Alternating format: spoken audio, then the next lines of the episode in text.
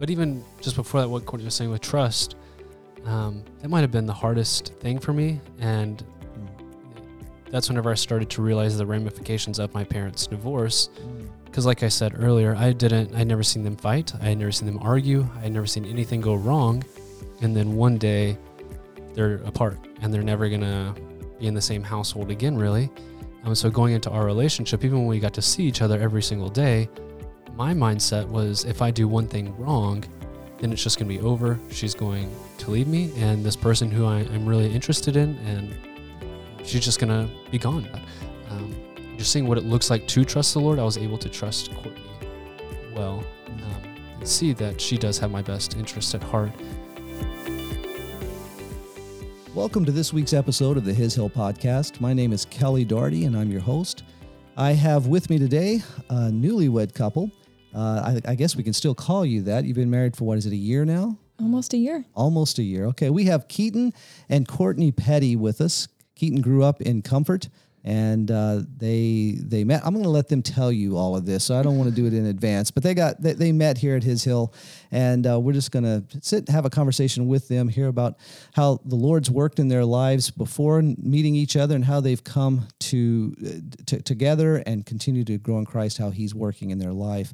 So anyway, guys, thanks for being with me today. Yeah, thanks for having us. Thanks, Kelly. That's good to have you.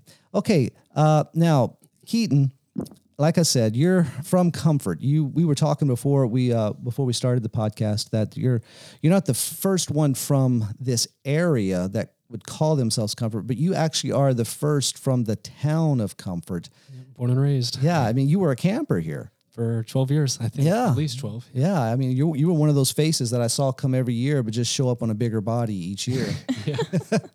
And uh, I remember after we had moved, I heard that you were, you know, that you were going to be, uh, that you were interested in Bible school. Mm-hmm.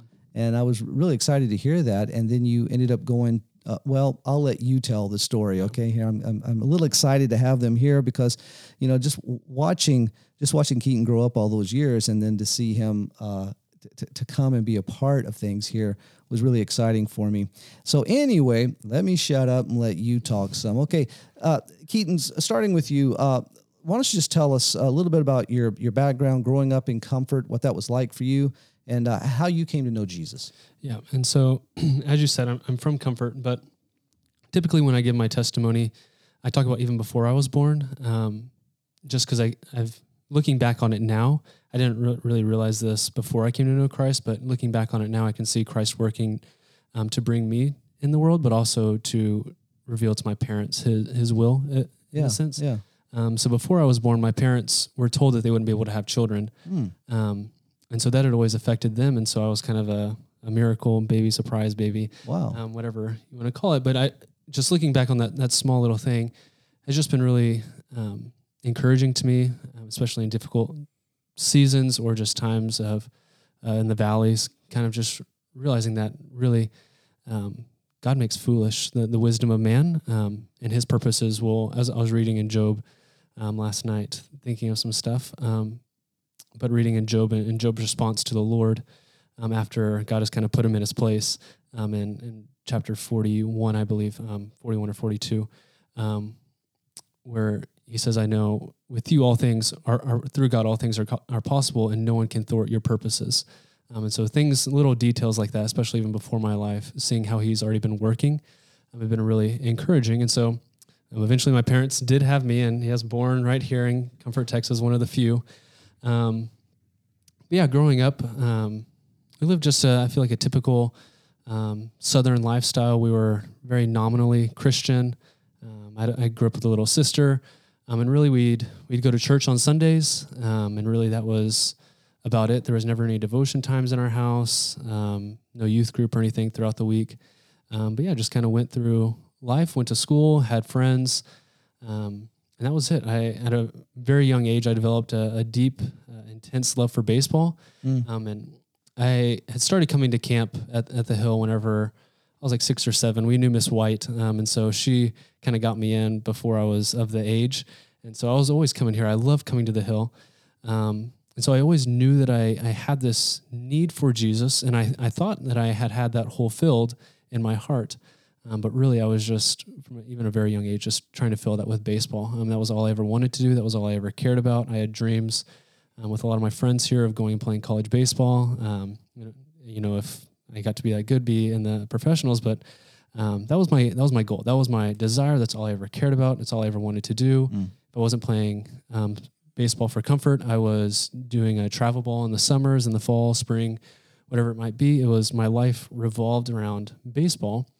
Um, and so, really, um, I, I, call it, it was my God for a lot of my life, even though I had come to camp. Um, I knew the message of the gospel. It's, I've always loved um, the hill because Christ is central to the hill, not just um, Bible school, but also camp.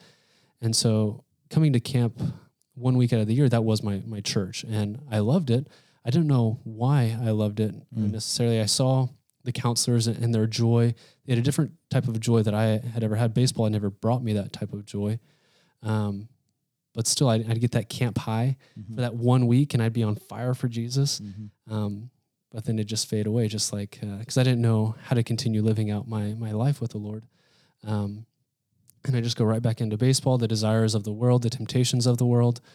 Um, and really, that was what was feeding my ego, my pride. Um, and if I'm being honest, I loved it. I, I loved growing in attention um, at school and different groups, uh, being gifted in different things. Um, and, and really that continued to build.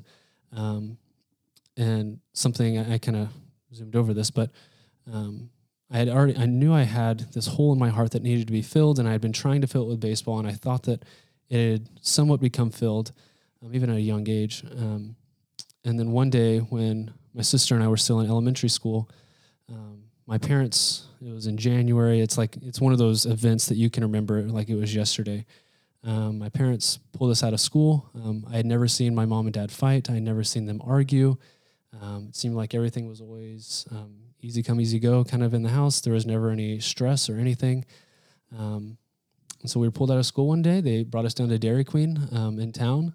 I still remember the seats and everything. And uh, they told us they were getting a divorce. Mm. Um, and it was like my world literally turned upside down in one mm. day. I remember going back to our house that was uh, just behind there, and there's a moving truck, and I got to pick up my last couple of things, and I stayed at a new house for the first time in my life that night, and um, it was like that hole was just ripped open, um, and yeah, definitely one of the, just one of those life changing things that I didn't at the time I was okay with it because my parents were still um, good friends. There was never, even still after the divorce, there was never any fighting, never any name calling. Um, it was really a, a, very weird situation as to where my parents would still ride together to baseball games, and mm.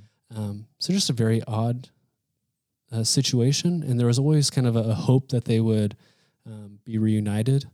Um, and as time went on, that hope kind of fizzled out. But um, from that moment on, I, I that hole, as I said, has been was ripped wide open. I just continued to try to fill um, that hole with baseball, um, and it always seemed like it got really close, and then a, an event would happen, and it'd just be ripped right back open. Um, and so, really, that all kind of culminated or climaxed in high school, where um, for comfort school size, I was one of the best uh, pitchers in the state of Texas. Um, and so I was really uh, high on myself. I had a lot of pride going into my senior year. And I thought, finally, all my dreams are going to come true. That hole that I have um, is going to be filled for good. I'm going to go and play college baseball. Um, I'm going to have everything that I've ever wanted. Um, I had it really didn't have a relationship with the Lord at that point in my life. I was still coming to camp, um, but really it was just that one week out of the summer where I, I love the Lord, and then uh, apart from that, it was really just mm. uh, indulging the desires of the world. Um, and even though I would call myself a Christian, I would go to Fellowship of Christian Athletes, I would go to all these different things, youth group on Wednesday, whatever it might be. Really, it was just learning how to put a face on in front of uh, the right people, learning how to act the right way um, in front of whoever it might be. Um, trying to be a good person, I think, but not really understanding what the Christian life required, uh, what Christ calls the believer to be, who they are supposed to be. Um, and so I'd had, I knew that, I knew the truth of who Christ was, but it was not being applied to my life. Um, and so eventually, senior year got here.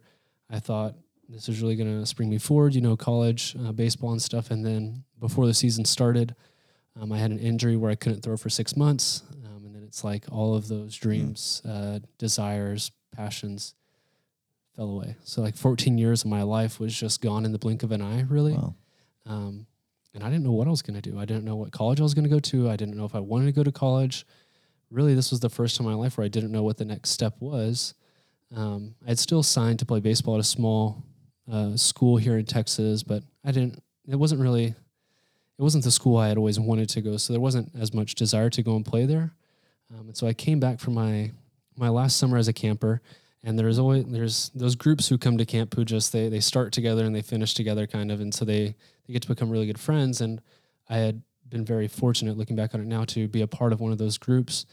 Um, and there were a couple of the the campers who were going to Timberline Lodge, um, and they had been talking to me throughout the week. And for His Hill, um, or for the the senior week every every summer they do, I think out of one of the chapels they they talk about Bible school. Right. Yeah. Um, and so they had that talk. I, I talked with some of the the other campers, and yeah, I had said, you know, I'll pray about it. Um, not really intending to pray about it because I still was hoping to go and play baseball. I wasn't putting all my eggs in one basket, but I definitely did not want to go to Bible school. That was probably the least of my desires, if I'm being Okay, honest. yeah. Um, I think partly because in, in the back of my head, I knew what it would require, um, and that's not something I wanted to do. Um, but uh, leaving camp, I don't know why, Kelly. Uh, this has to be the Lord's work, but um, it actually stuck in my mind. I actually did pray about it. Um, I brought it up to my family, and we were never well off financially. Um, and so I, I brought it up to my family, and they were all in for it. They really um, encouraged me to do it. It's just finding the money um, to do it was the, the difficult part. Sure. Um, and we were a couple weeks out from the start of uh, the school year, and so really it was I. The only way it would work is for a miracle to happen, um, and a miracle happened. And a week later, um, after I brought it up to my parents and a couple other family members, I had the um, necessary amount to go to the first semester at least Okay. um, of Timberline. And so before I knew it, um, whether I wanted to do it or not, uh, I was headed out to, to Colorado um, because that was just the, the easiest step to take next. Um, and so, yeah, before I knew it, my dad and I were headed out to Colorado and I started my first year of Bible school at Timberline Lodge. Um, and immediately there, um, I could just see a change in a lot of the, the staff members with Dan Thomas, uh, Sam Hatfield, a couple of the people who are still there. Um, and it was the first time in my life where I actually studied the Bible for more than maybe 15 minutes of, of the Devos at camp or whatever.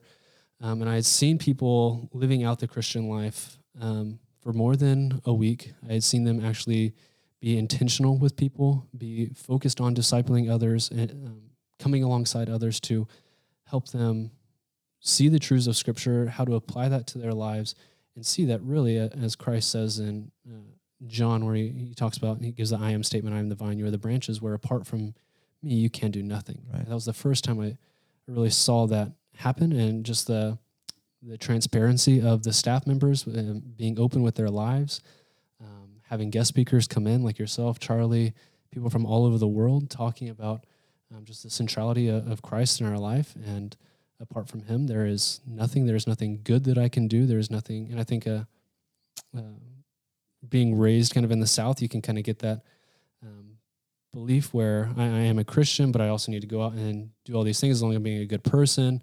That'll be enough, kind of. And really, all, my eyes were open to that. Isn't the truth? Um, if I'm trying to do this in my strength, there is nothing good that I can do. I am broken. I am um, still guilty, um, or maybe guilty is not um, the best word, but I'm not building up any righteousness on my own.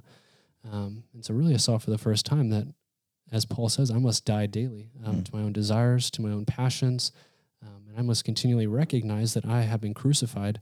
It is no longer I who live, but Christ who lives in me.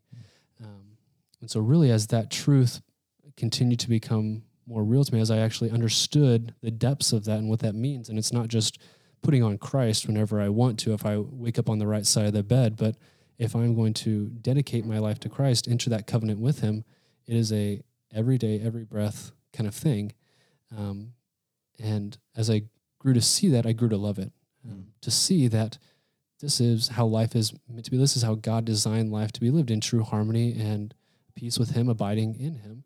And I'm not always perfect in that, of, of course, but it's the goodness uh, of God. I think that um, I was brought to that point at Timberline. My eyes were open to that truth, and really that that year was just a life changing year from where I before I, I didn't want anything to do with the Bible. I didn't care for the Bible. I didn't care for Jesus. I, I wore a cross on my neck, but that was the extent of my religion. That was the extent of my walk with Christ. It was just a physical charm on my necklace, literally. Um, to whereas after that year, I really realized that it's not just the physical charm you're supposed to be wearing, but it is, um, uh, I think, as Connor was talking about in the um, devotion he gave last week, it was it's a um, intellectual and also um, interactional. I think mm. that might not be the exact word he used, but knowing who he is and then walking in that um, truth. And so that was really a, a life changing year. Um, and then I came back because it was kind of on my bucket list to always be a, a camp counselor. You know, I had okay. grown up seeing these camp counselors and just amazing people. You can see their their love for the Lord, um, and I wanted to be that for um, campers as well. And so I, I, came back with a couple of guys from Timberline, um, and just had a great summer. Um, and I still don't know what I wanted to do. I kind of wanted to go to Texas A and M. I had already applied to to Blinn, which is their kind of sister school, and I thought I was accepted. Um, and so me and a couple other people went out there to kind of get some things finalized. Yeah. And whenever we got out there that day, um, for some reason they couldn't find any of my stuff. It, that sounds like Connors. Connors, yeah, thing, yeah, they're very similar.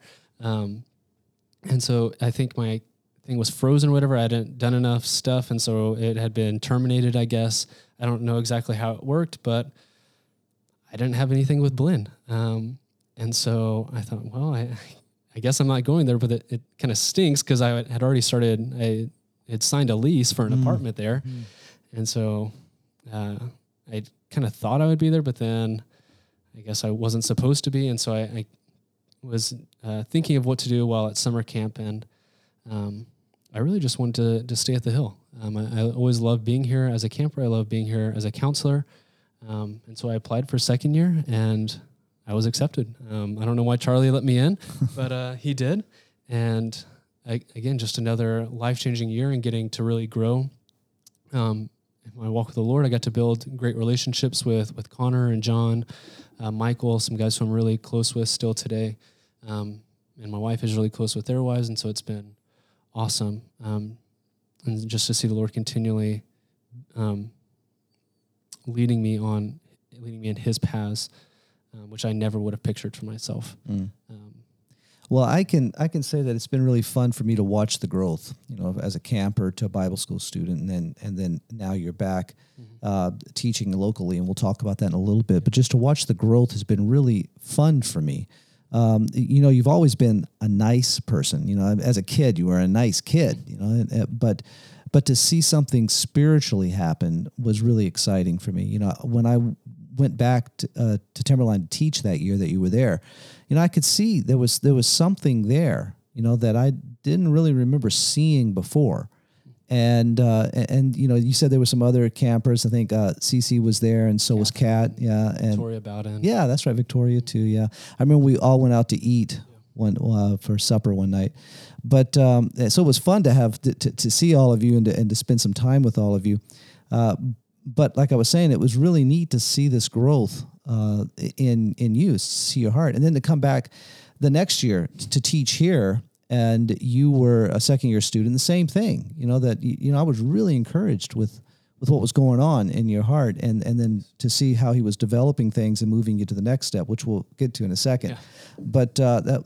Uh, thanks, I appreciate you sharing sharing that. Um, about how old were you when you became a believer? Uh, I, I would say I was, I was 16 mm-hmm. um, whenever I, I, had just lost my grandfather. That was the first time I really wrestled with death and okay. things uh, uh, after life, physical life perishes. Right. What happens after that? Um, and then Daniel Cooper here. Yeah. Uh, he was my counselor. And I just had some strong questions for him, and he answered them. And that life, I, or that, that week, I decided uh, the base, or I don't know if I fully recognized baseball wasn't going to fill that hole. Sorry. Um, But uh, I would say I, I, I placed my faith in Christ when I was 16, but did I live it out? No. No. Um, it, it took me a while to understand what that commitment entailed.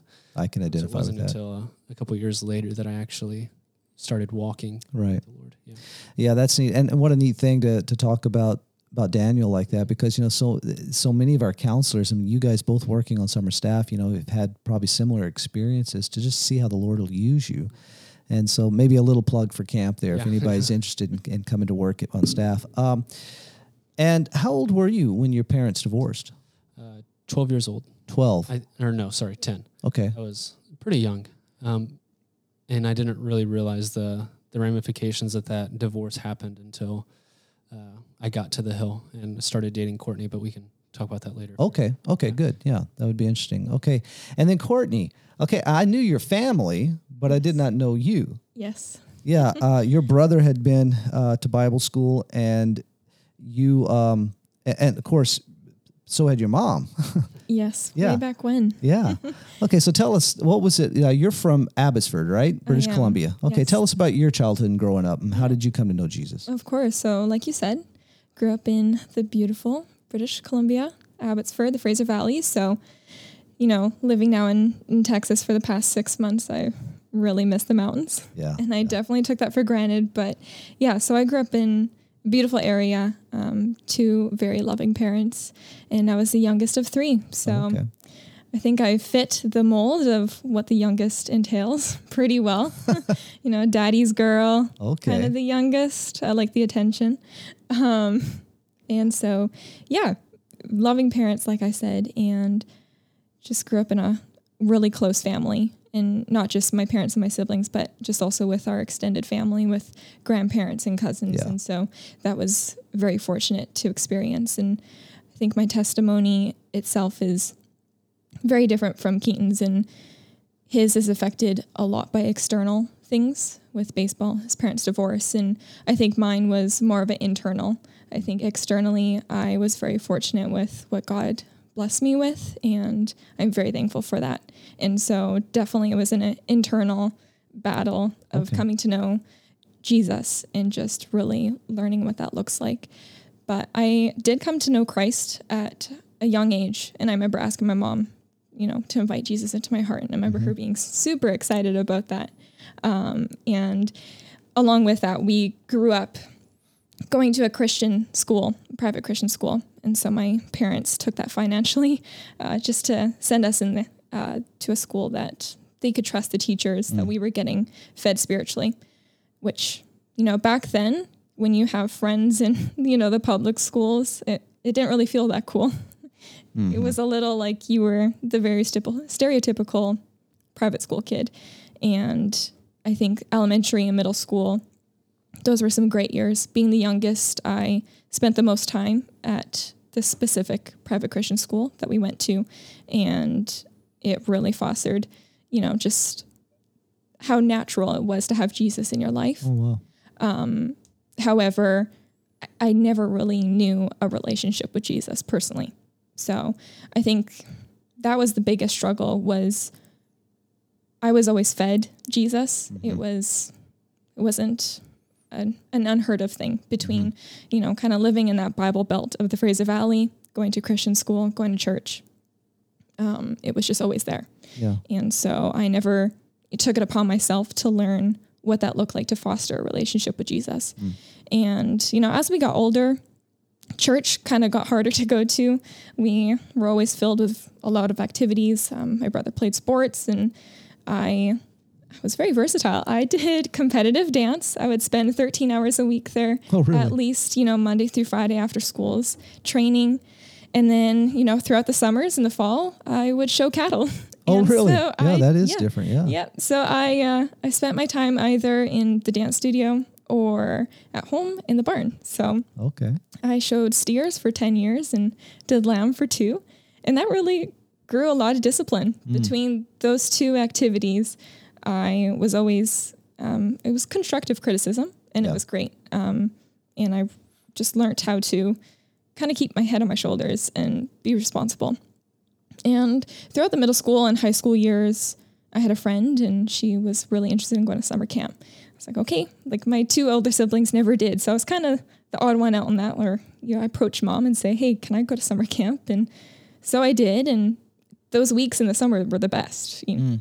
There's so much fun and, you know, you got to be with your friends. And I don't know if I was really going there for Jesus, Right. but it was a great positive coming out of it because, you know, you come home and you're like, wow, he's real. Mm. This is real. The relationships and how good he is. Okay. Um, but then again, you know, you get comfortable with it being fed to you at school, you're taught it, church and home, that you don't really take it upon yourself to get that relationship. So it wasn't until high school, really my senior year, where I didn't really know what to do after. I didn't want to go to college. Um, I didn't really want to spend my time in the classroom unless I knew for sure what I was doing. And like you had mentioned, my mom had gone to his hill way back when. And so she had always desired for us kids to go. And my older sister, she actually got married at a younger age. And so she never went. And my brother wasn't until a few years after he had graduated that he decided to go on his own. Um, but in, at the point of my graduation, he hadn't gone yet. So kind of my mom's last chance, you know? She's like, come on, one of you kids got to go. and so, uh, you know, when you're at that age and your mom's encouraging you to do something, you kind of want to do the opposite. Right, And yeah. that's exactly what I did. I did the opposite and I just did that uh, out of my own will. You know, I saw an opportunity, but I don't want to do it just because mom wanted me to. so I definitely took that for granted um, in those years. And I decided after school I was just going to figure it out on my own, you know. And, you know, that's when you realize you're no longer at a Christian school where things are being taught to you. And so it kind of just faded, it drifted. Um, Christianity was a religion, and I knew I had Jesus, but what that looked like, I had no idea. Okay. And so I thought at that point, you know, working, traveling, hanging out with my friends was everything. And so it wasn't until a few years after I graduated high school. So I graduated 2015, and my brother in 2017 decided to go to his hill for one semester. And I went and visited him. That's the Lord's work. I think I just, you know, I just wanted to travel, wanted to go see somewhere. And well, Brett's there, so I may as well go visit. And I did. And I mean, you can ask Charlie, but he says the look on my face was I like had walked into a cult. Like I was mm. like, what is this mm. place? Who are these people? Uh-huh. Why is everyone so happy? they do everything together. like, what is this? Um, and I kind of just pushed that aside. I was like, I'm not going to figure it out. I'm just here to enjoy myself and just be with Brett. And I did. And I remember walking on the plane, going home, and just crying. I don't know why. I just started crying. I was like, dang it, I don't want to go. Oh wow. But I think Jesus is calling me to go. And that is something I wrestled with for a solid month. So I visited him in April, I believe. And I actually signed up to go for the following year in June. And so it, the Lord worked in my heart very quickly. Wow. And I didn't know why, but I knew I had to, had to go. Um, and looking back, I, I understand why. And so I, at that point, I think I kind of compromised with Jesus, which I wish I hadn't. um, he wanted me to go, and at that point it was June. I said, "Well, not quite yet. I'll go in January, but not the fall." So I, I chose that upon myself. So I followed my own will, even to get to Bible school. So I, I finished off some classes at university, and I started taking some on the side, and I came in January, and yeah, that was interesting. It was it was interesting just to leave everything behind just to learn about something that you thought you knew, mm. but you really didn't. Mm-hmm. And so that was a very fortunate semester of just really learning that Jesus truly is alive. He's not just a historical character, which mm-hmm. I think when you're getting taught Bible classes in, in school, it can kind of feel like that. Sure. These are historical events and Yeah. you're just writing tests about it. And so for the first time, I was like, okay, Jesus is alive and I can have a relationship with him. And he continued to work in my heart, and I stayed for summer camp. Didn't want to do that either.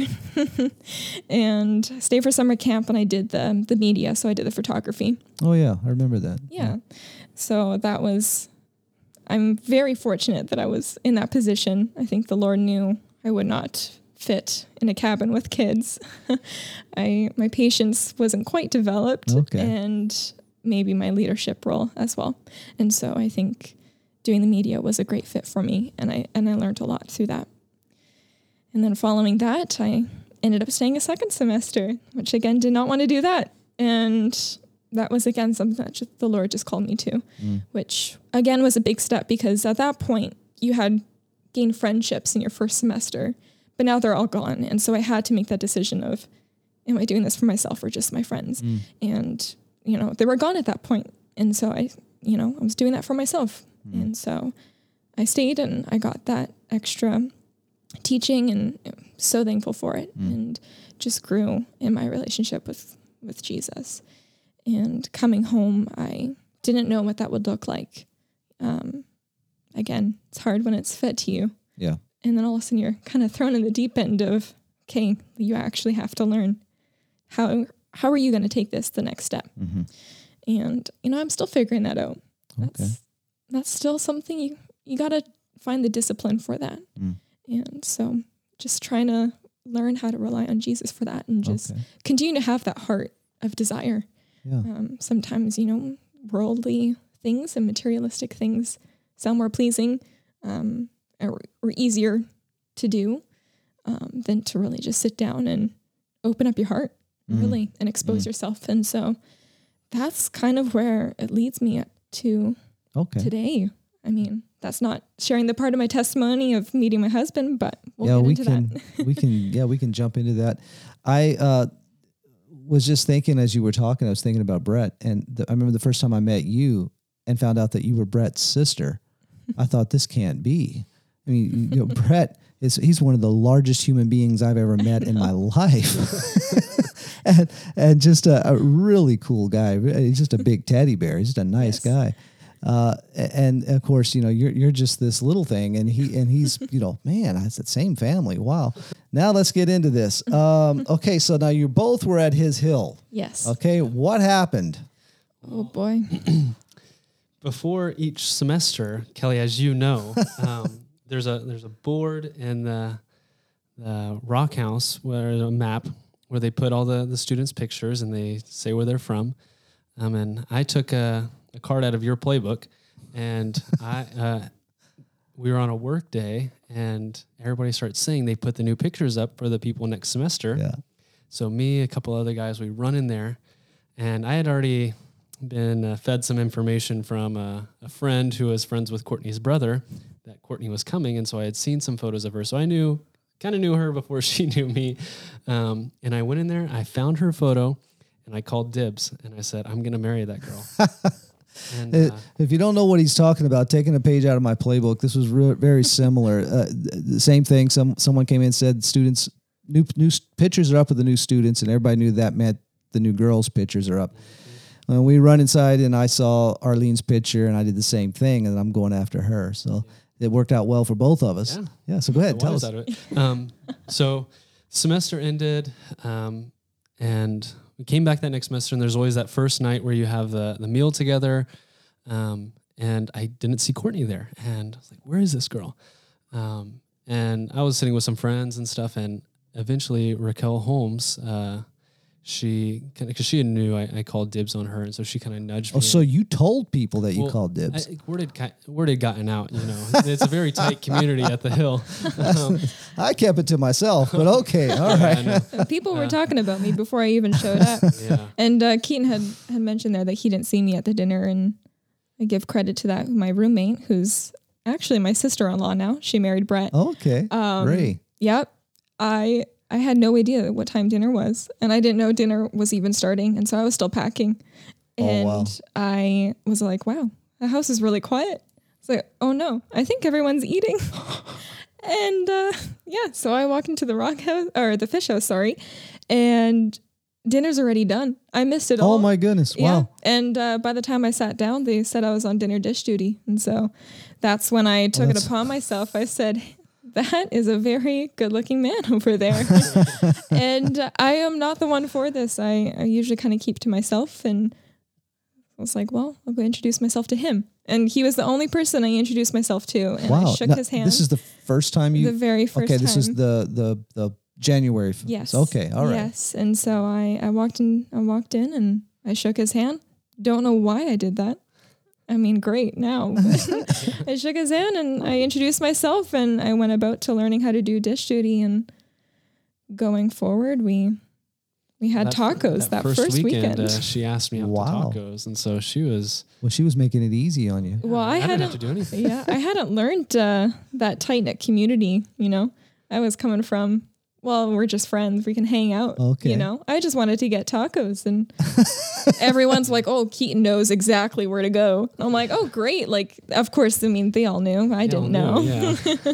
And so, yeah, we got tacos that first weekend, and you know, we were kind of talk of the campus. And I had come in knowing it's like relationship I do not want. I think I I got teased a lot going into it. Everyone uh-huh. was like, "Oh, you're gonna find somebody and never come home," and it's like, no, no, no, I'm not going there for a relationship. That's the last thing I want. I think at that point I had kind of deemed myself the single aunt forever. Oh wow. And so, uh, I found out the hard way. Yeah.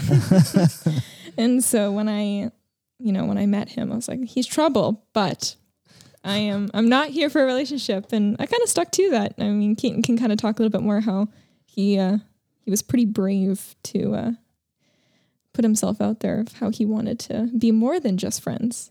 I don't really put myself out there very much either. I'm, I'm a pretty keep it to myself kind of guy.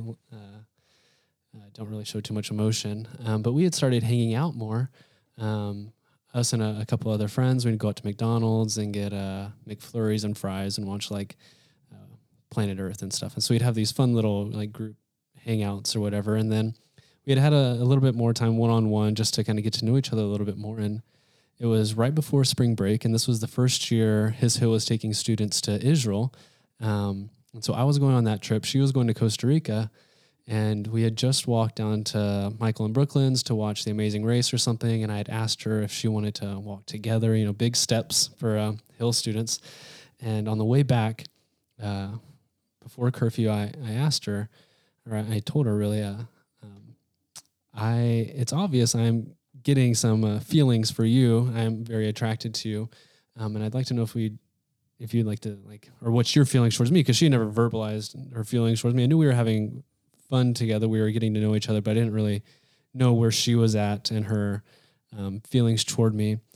And she friend zoned me right before I was about to be on a plane for 20 something hours or I don't know. And so I made such a foolish decision. So she only made this easy on you at at first, Oh, just yeah. just And to then- get to know each. Yeah. Okay. And so I found out the hard way that she wasn't there for a relationship because she didn't make it seem that way at the beginning. Uh, uh, just teasing. But um, yeah, and so I got friend zoned and not the way I expected it to go, that's for sure.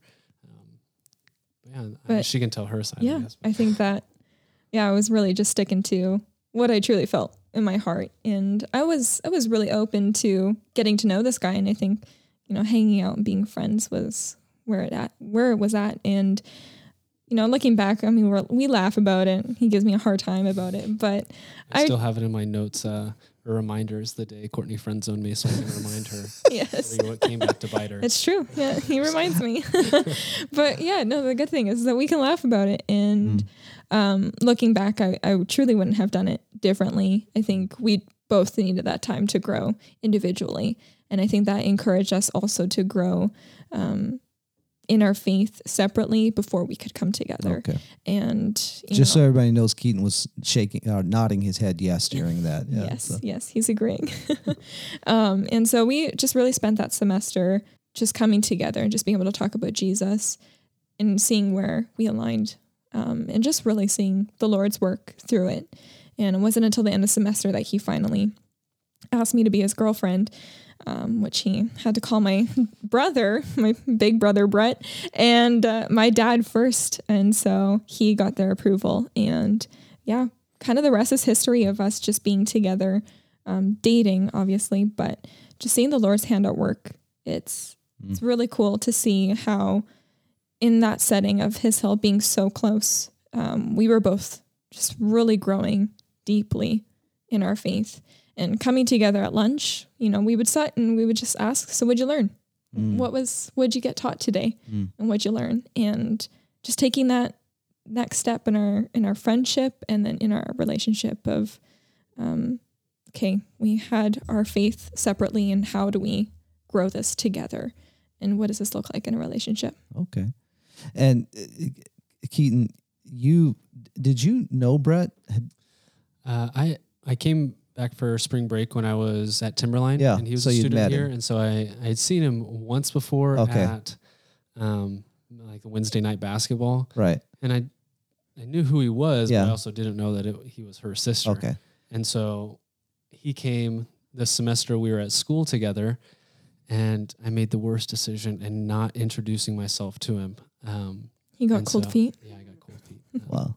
And so Not not a good choice when you got a six foot And- four brother. it's Yeah. not like I knew he was a teddy bear. He comes off as a very, you know, He doesn't Like- know. Yeah, you've got to get to know him to know that. Yeah. Yeah. so Brett, if you listen to this, nothing against you. You're just an intimidating guy. well, I'm just trying to envision you, you know, talking to him and to her dad. Neither one of them are small men.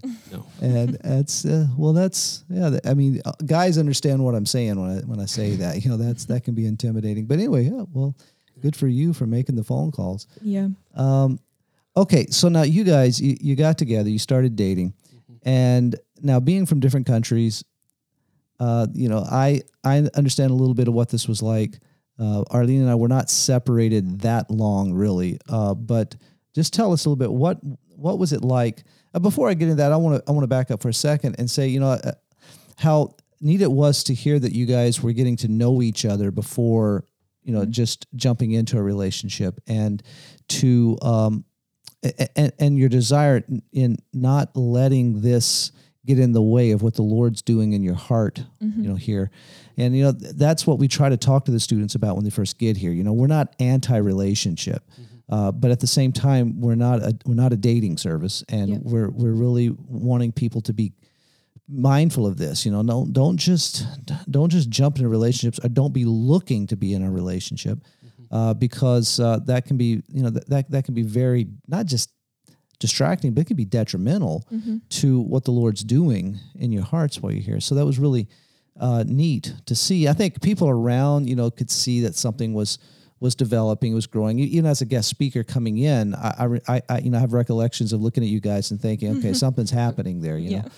but uh, but but no, that's encouraging to hear how you know you, what your heart was in that matter. But now you're dating, and you uh, you think uh, uh, long distance relationships.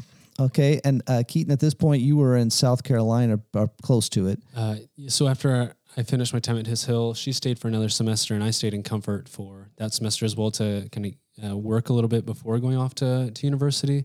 So we still had a couple months in the same town. Um, but when we started uh, long distance, she went back to British Columbia after her second semester at the Hill, and I went out to South Carolina. And so, if it weren't for technology, I honestly don't know how we would have done it. But we were on complete opposite ends of the continent, um, the three three hour time difference, I think. And so, I'd be in class when she was waking up, and um, I'd be going to bed when she got off work. Um, and so, it was a, a struggle to to get when we first started because I was in a new place. I didn't. I'd never been to South Carolina before. I had never been in, in college before. I didn't know um, what that demanded in, in the schedule. Um, I never had a roommate who I didn't really know before, and for her, like going back home um, and trying to see what his life looked like now, it was definitely interesting when we first got started. And we also didn't see each other for like four months Mm. when we first started long distance, and so that was really difficult as well. Um, but I mean, you can chime in about this as well. Yeah, I think. Um, I mean, when you spend a year seeing each other every single day, Mhm. um, and kind of just touching base actually previously to like you said about students just fostering relationships. Um, I just want to add the note that I really fought those feelings Okay. because I was very adamant on on not dating anyone, hmm and I prayed almost every night saying, you know, okay. Lord, if this is the man, continue to show. And this guy just didn't give up on me. Mm, that's neat. And so it was, it truly was, I think going into it, we both knew, okay, this is the Lord's will for us to be together. Okay. Um, we're very opposite in a lot of ways. And so we were like, this is the Lord's, Lord's will. And it, it'll be his, hands at work to make it follow through. And so heading into long distance, that was interesting. I mean, no, you can't really prepare for that. And so with time difference and work, like you said, um, very few hours of just getting to talk to each other. Mm. And essentially that was one phone call a day and telling each other how our day was and then going from there and saying goodnight. Um, but I think, you know, we did this for two years and looking back on it, I can't believe we actually did that for two years. Wow. um, FaceTimes and phone calls, um, letters. letters, and the biggest takeaways were A, communication, and B, trust. Okay, um, wow. Those were mm. two things that we both really had to to battle through, and I think, um, yeah, we had some rocky rocky roads uh, throughout those times of long distance, and I'm not going to hide that it, it it's hard. Um, and if it weren't for Jesus and our faith in Jesus, you know, we probably wouldn't be together. Okay. I think a lot of people around us were kind of like, you guys are crazy. Mm-hmm. um, and needless to say, we had gotten engaged at the end of 2019. So one year, Uh-oh. one year long distance. And so we had just gotten engaged. Um, and that's when COVID hit. Mm. And so that whole second year of our relationship long distance, we only saw each other once before we got married. Mm. And so we spent a lot of time apart, but I think for him, it was great for him to focus on his studies, becoming a Bible teacher. Um, I think that's really, that's God's will for him. And so just to be able to support him from a distance of not distracting him from his studies of how is he going to be able to teach students about the Bible, you know?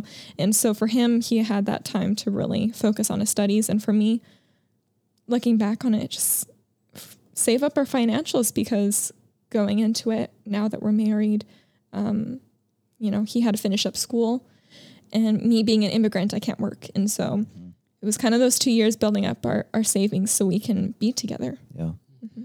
Yeah, that's, uh, I, I was going to ask, and you just segued right into that. But, you know, what, what were there times where like you know you start to wonder mm, is this going to happen or not but what and and just to, it's really encouraging to hear that you know if it weren't for jesus it, because you know we don't want to just downplay this i mean mm-hmm. it, you know long distance relationships are very difficult uh, because it, it, it's it you know we were we were made we talked about this in in one of the other podcasts uh, that actually we just recorded. I think it's going to actually yeah, it's going to air. We're going to we're going to post it this week. But we were made for fellowship. Mm-hmm. We you know we were made you know to to be together, and so it's hard to call it a relationship. You know when you're not together. Yeah. And so uh, Keaton, I'm just wondering, what about you? What did the Lord do in your heart? You know during those those two years when you, because I remember uh, talking to you a couple of times. Uh, I guess we bumped into each other here or something, but I remember talking to you about it, and you know, it was not, it wasn't fun. There was nothing fun about it. There's nothing fun about long distance. Um, but even just before that, what Courtney was saying with trust, um, that might have been the hardest thing for me, and hmm. that's whenever I started to realize the ramifications of my parents' divorce. Because, hmm. like I said earlier, I didn't, I'd never seen them fight. I had never seen them argue. I had never seen anything go wrong and then one day they're apart and they're never gonna be in the same household again, really. Um, so going into our relationship, even when we got to see each other every single day, my mindset was if I do one thing wrong, then it's just gonna be over. She's going to leave me, and this person who I, am really interested in, and um, she's just gonna be gone, and there's nothing I can do about it. And so I was always uh, my trust. It was something, or I didn't really know how to trust her um, and that is something that developed along with time and really breaking down that wall because I had never seen a Christian relationship before. Mm. Um, and so seeing what it looks like to first trust Christ, and I think it's all rooted in our view of Christ as well, um, is whenever I do one thing wrong, is Christ just going to leave me? Or um, what does that look like? And then really once I come to know that, um, no, Christ, uh, he says, I will never leave or forsake you. Um, he is always true to us. I love the picture in the Psalms where his hand has always reached out to us, especially in Psalm 139. Your right hand lead me, leads me. Um, Psalm 23, the famous one. Even though I walk through the valley of the shadow of death, you are there with me. Your, um, rod and your staff, com- they comfort me. Um, and just knowing that despite how stupid I can be sometimes, the Lord is still right there with me, leading me and guiding me. And so once I truly saw what, what trust was through um, Jesus' relationship with the Father and uh, Paul's relationship with Jesus, all the examples were given in the New Testament, even um, the major figures in the Old Testament, David, um, Abraham, people like that. Um, just seeing what it looks like to trust the Lord, I was able to trust Courtney well um, and see that she does have my best interest at heart. Um, and so I don't know it was a rabbit trail, but I don't really remember what the question was again. Sorry. No, that, no, I was just asking, you know, what what were some of the hard things for you, and how did the Lord work in your heart? So you actually didn't. it wasn't a rabbit Yeah, trail. no, It was a, sorry. it was a beautiful answer. I, yeah. Yeah, and another thing also, just uh, one of the difficulties of long distance.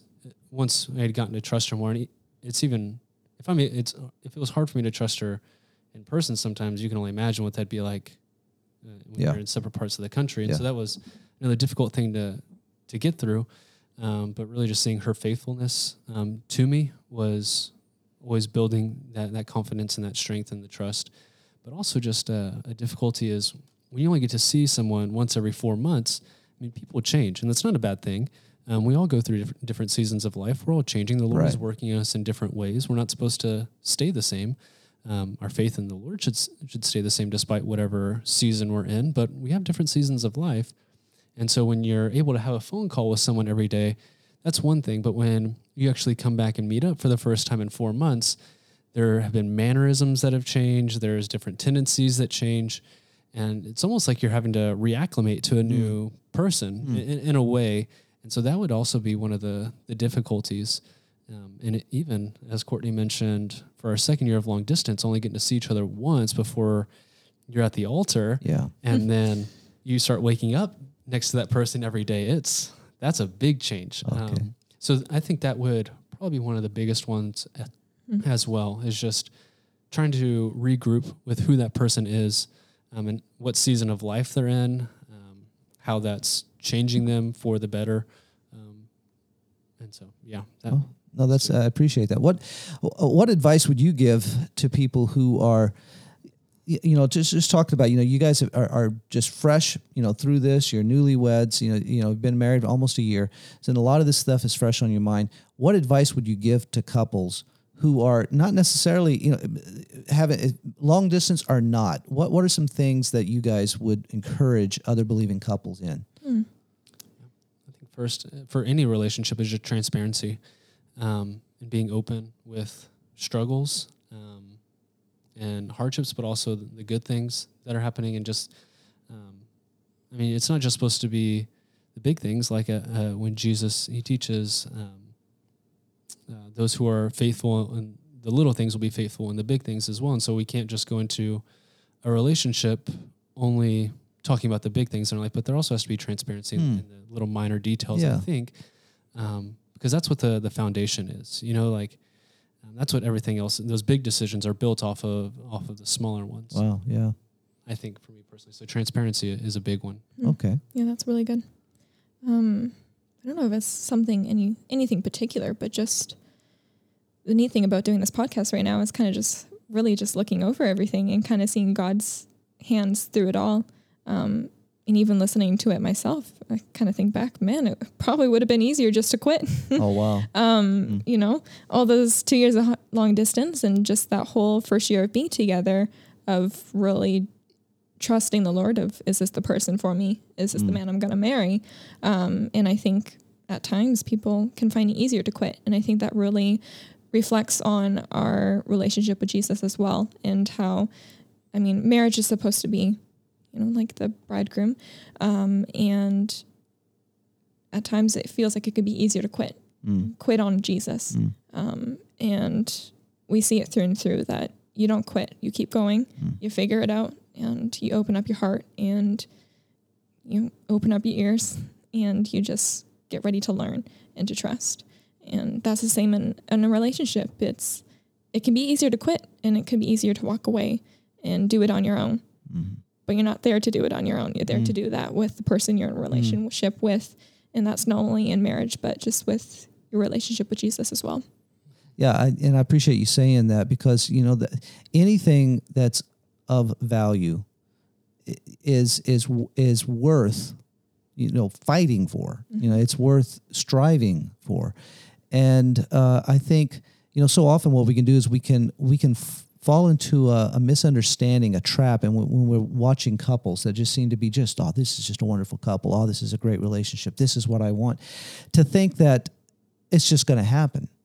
You know that uh, you know Christ is uh, uh, yes we abide in Christ and He lives through us, but that doesn't mean that we just lay on the floor and wait for him to you know just put the right thought in and make us move the right way and say the right things and be faithful and but we're to trust him you know and and it, we by faith are engaged with each other and and and that and that's that's where the the the, the security of the relationship comes from you know, I think you guys, you know, I wish you guys could just see them nodding their heads.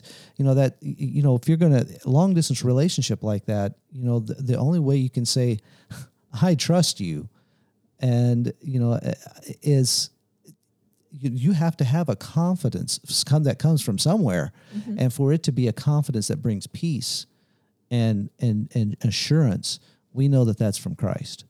Yep. And so I, I appreciate you know your observations with that. Okay, uh, we're uh, we're getting close to the to the end time, but I, I do want to touch on uh, a couple other things. One is uh, you guys, you know, you, you said that you know the whole second year of your your dating was uh, or being apart anyway was was during COVID, Yep. and you guys had to plan a wedding. Yes. And now now did you you fly up to ask her to marry you just before COVID hit? Uh, yeah, right before I think it was December fifteenth or something, we got engaged. Yep. And Yeah, if you guys February, COVID was- hit. Yeah, bam. And if you guys don't know about their uh, about how Keaton did this, you need to uh, you need to creep on their their Facebook and We give credit to my sister. she, Megan, Megan did it all. yeah, she uh, orchestrated it all. Helicopter, photographer. I mean, it was, it was the whole shebang, and it kind yeah. of makes up for the fact that we had a COVID wedding. But uh, yeah, it was Anything, actually engagement was amazing, but uh, yeah. the whole next year was. we were on the mountaintop for the engagement. We were in the valleys for that next year. Yes, was that is a great way to put it. Oh wow. yeah, so our, our claim to fame was that we're actually in a magazine for it. Are you really? are. I believe it. The So pictures were incredible. We'll tell our, our children that that was the, the best part, like Keaton said. That was truly the mountaintop experience. And then it just went to the valleys after that with COVID. And if I had to summarize up what planning a wedding with COVID was in two different countries, Hmm. um, the two months leading up to our wedding, I had a skin rash all over my neck and oh, face no. and it was stress and i had it was awful i mean i broke down so many times just like a oh go ahead She planned three weddings. Yeah. Two of them got canceled because of Oh. different COVID restrictions, and then finally Oh, the third one fell actually happened. yeah and so that So was, you ended up having to actually get married in the states. yes Yeah. So God you bless Texas. so that God bless Texas. but uh, so I'm sure the original intent was to do it in Abbotsford or Mm-hmm. BC. Okay, yeah, and because of COVID, because of immigration and everything, you had to you had to come to the states, and it was a very small wedding. it was Yeah. yes and we didn't make that decision until just the week before december and we got married december 28th Oh my goodness! which that wasn't even our original wedding date. And so um, it was very last minute, and we had 20 people at our wedding, and it was perfect in its own way. It was hard because mm, lots of my family couldn't come because of Canada's Yeah. restrictions Yeah. and just not being able to travel due to work. And so, um, but you know, I had a handful there to support me. And at that point, too, you know, my whole family in Canada, they were just like, get out of here, go, Wow. be happy because you're really miserable here. and we kind of want you just to be with him. Um, I that's think it kind of it tugged at their hearts a little bit more than it did ours because we were so used to, at that point, used to being Yeah. apart from each other. Um, and so just the encouragement from my family of just go do it, get married and be happy. And so that's what we did. 20 people got married in Austin, Texas, and Connor officiated. Connor, Connor, did, and yes. Connor and Jewel did our marriage counseling leading up to it, and so Oh, we did great. a couple counseling, and that was amazing. I mean, they taught us more about a relationship than we could have imagined, um, and just really prepared our hearts for it. Okay, so what was the date of the wedding? December 28th. That's Okay. it, it was supposed 2020. Yeah, 2020. It was supposed to be. January 1st, 2021. It was supposed to be on New Year's, but none of that fell through. So we still have uh, we still have napkins with uh, that date on them. Really? so- Yeah, when we have people over, I give them our Plan B wedding napkins. I mean, I paid money for them, so somebody's got to you use gotta them. use them. yeah.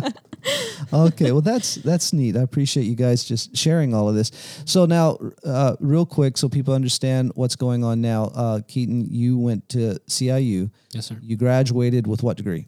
Uh, I double majored in Bible and Bible teaching. Okay, and you guys are back now in the area, which everybody here was just really excited to to have happen. And and uh, so you're back, and what are you doing? Uh, I teach seventh graders uh, first century um, text, specifically from the Mediterranean uh, area uh, that are that have been translated to English. Okay, Um, as we know it as the Bible, I teach New Testament survey to I seventh where you were graders. going with that. yeah, It's like, what are you teaching that I don't know?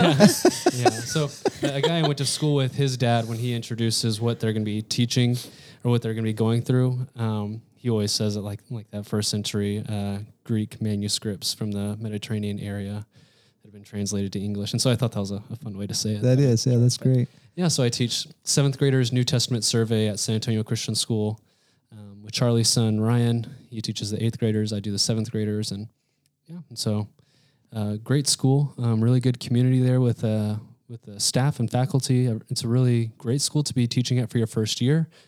Um, yeah, so I've really enjoyed um, coming into this and this season of life that we've been brought into coming back to Texas. So, Mm-hmm. All right. And how how Courtney, how are you liking Texas Mm. as a as a permanent resident now? Yes. Oh, it is. It's great. It is great. It's a joy to be here. Um, I think we kind of skipped over the fact that we lived in South Carolina for the first six months of our marriage, and so God brought us here to Texas um, together, which is really cool. Um, he had applied both in Canada and in and in Texas, and Texas was the one position that opened up, and so we just really felt God called us here, and you know we have great friends, great church, um, and just really feel at home here. Um, South Carolina was great. Food was great. Beach was great, but uh, we didn't really quite feel at home. Um, and so that was kind of our first little adventure in marriage. Um, but Texas feels like home. Good. Well, I can tell you that it's really good to have you guys around here. Thank you. Uh, we uh, we go to the same church, and it's it's, it's good to you know we get get to see you guys every Sunday, and uh, and even get to see you around here every once in a while. So you know that's it's just good to have you back in the area, and uh, and I look forward to us you know you know getting to know each other better, and uh, just to you know see where the Lord takes our friendship. So thank you for being here. I Thanks really appreciate us. you putting some time aside. And Keaton, uh, just so the listeners know, we'll have you back uh, to lead a devotion here just as soon as you're ready to do it. Yep. And uh, so that we look forward to that. So thank you guys. I really no, appreciate thank you so much Thank for you, having Kelly. us. We Yeah. really appreciate it. Again, it's good to have you. I just want to remind the listeners that uh, for the, the Charlie chat, make sure you send me any questions you have for Charlie. If you don't know what that is, uh, here at Bible School, we have a Charlie chat every once in a while on schedule where uh, students can ask Charlie any question, whether it's theological or just out of left field. Doesn't matter. Uh, just ask those questions. I understand that some of you would not want your names uh, mentioned with the question, so no problem. Just indicate that when you send uh, the email to me, and I would uh, uh, easily just uh, take your name out of that, and nobody will know you're the one that asked. You can get in touch with me with Kelly by by, email at kelly at hishill.org. And what we're going to do with that is have a Charlie Chat podcast. Thanks again, guys, for being here. Thanks, Kelly. And want to encourage everybody to keep your eyes fixed on Jesus. Thank you so much for listening to this week's episode of the His Hill podcast. We hope that you've been encouraged through hearing Keaton and Courtney's testimony. The His Hill podcast has an Instagram, and we'd love to have you give us a follow. You can find us on Instagram at the His Hill podcast and follow for podcast updates and small encouragements throughout the week. Any Torchbearer alumni listening from the Minnesota region of America, the director of Torchbearers International, Peter Reed, will be speaking on December 3rd in Chaska, Minnesota, at an event called An Evening with Torchbearers, and you are invited to come. Peter Reed will be accompanied by Zane Black. the field rep at Timberline Lodge, and the director of Love and Life Ministries for an evening of fellowship and teaching, and they'd love to see you there. If you're interested in attending this event, please contact us at alumni at hishill.org for more information and to RSVP. Thank you for tuning in with us this week to another episode of the His Hill podcast. Remember to keep your eyes fixed on Christ alumni. I'm Lizzie. See you next week.